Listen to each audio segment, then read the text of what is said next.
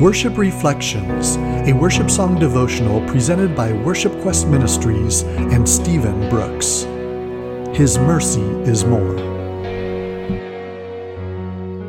One of the great mysteries of the Christian faith is that we worship a God who is all knowing and yet all loving. We might wonder how that is possible. First, how is anyone all knowing? Our finite minds have a hard time grasping that concept. The Bible tells us in Isaiah 44 6 that He, God, is the first and the last. Hebrews 4:13 tells us that nothing is hidden from his sight. Jeremiah informs us that God searches the hearts and minds of all people.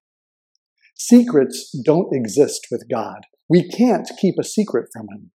He knows what we are going to say even before we say it. He knows all of our thoughts. His understanding is infinite. Just take a look at Psalm 147 4. He possesses complete knowledge of everything. And if all of this is true and God truly is all knowing, then how can he be all loving? If he really knows everything about me and sees the kind of person I truly am, how can he still love me? When the psalmist exclaims in Psalm 103 that God casts our sin as far as the east is from the west, and the prophet Micah assures us that God throws our iniquities into the deepest parts of the seas, we are dumbfounded. Matt Boswell and Matt Papa's modern hymn, His Mercy is More, begins by asking, What love could remember, no wrongs we have done. Omniscient, all knowing, He counts not their sum. Thrown into a sea without bottom or shore, our sins, they are many, His mercy is more.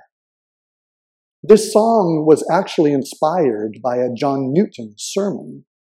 Newton, who captured similar themes in his famous hymn, Amazing Grace, spoke these words in his sermon Are you not amazed sometimes that you should have so much as a hope that poor and needy as you are, the Lord thinketh of you? But let not all you feel discourage you. For if our physician is almighty, our disease cannot be desperate. And if he casts none out that come to him, why should you fear?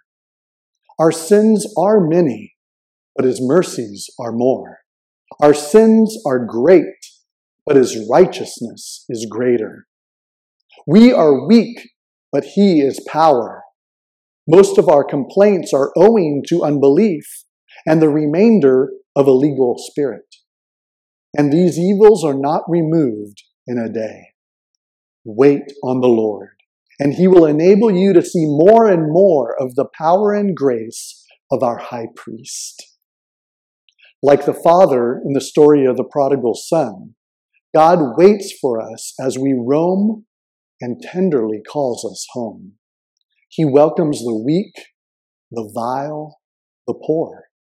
He lavishes his richest kindness upon us and pays for our debt with the sacrifice of Jesus on the cross. A debt we could never pay ourselves. A debt of sins too many to count, too great to comprehend. His mercy is more. No matter how bad we've been, no matter how far we've run from God, no matter how awful our sin, His mercy is more. This is incredibly good news. What other response can we have than to praise the Lord for his gracious grace that we find in Jesus Christ? To lift our voices and sing, Praise the Lord, his mercy is more. Stronger than darkness, new every morn. Our sins, they are many. His mercy is more.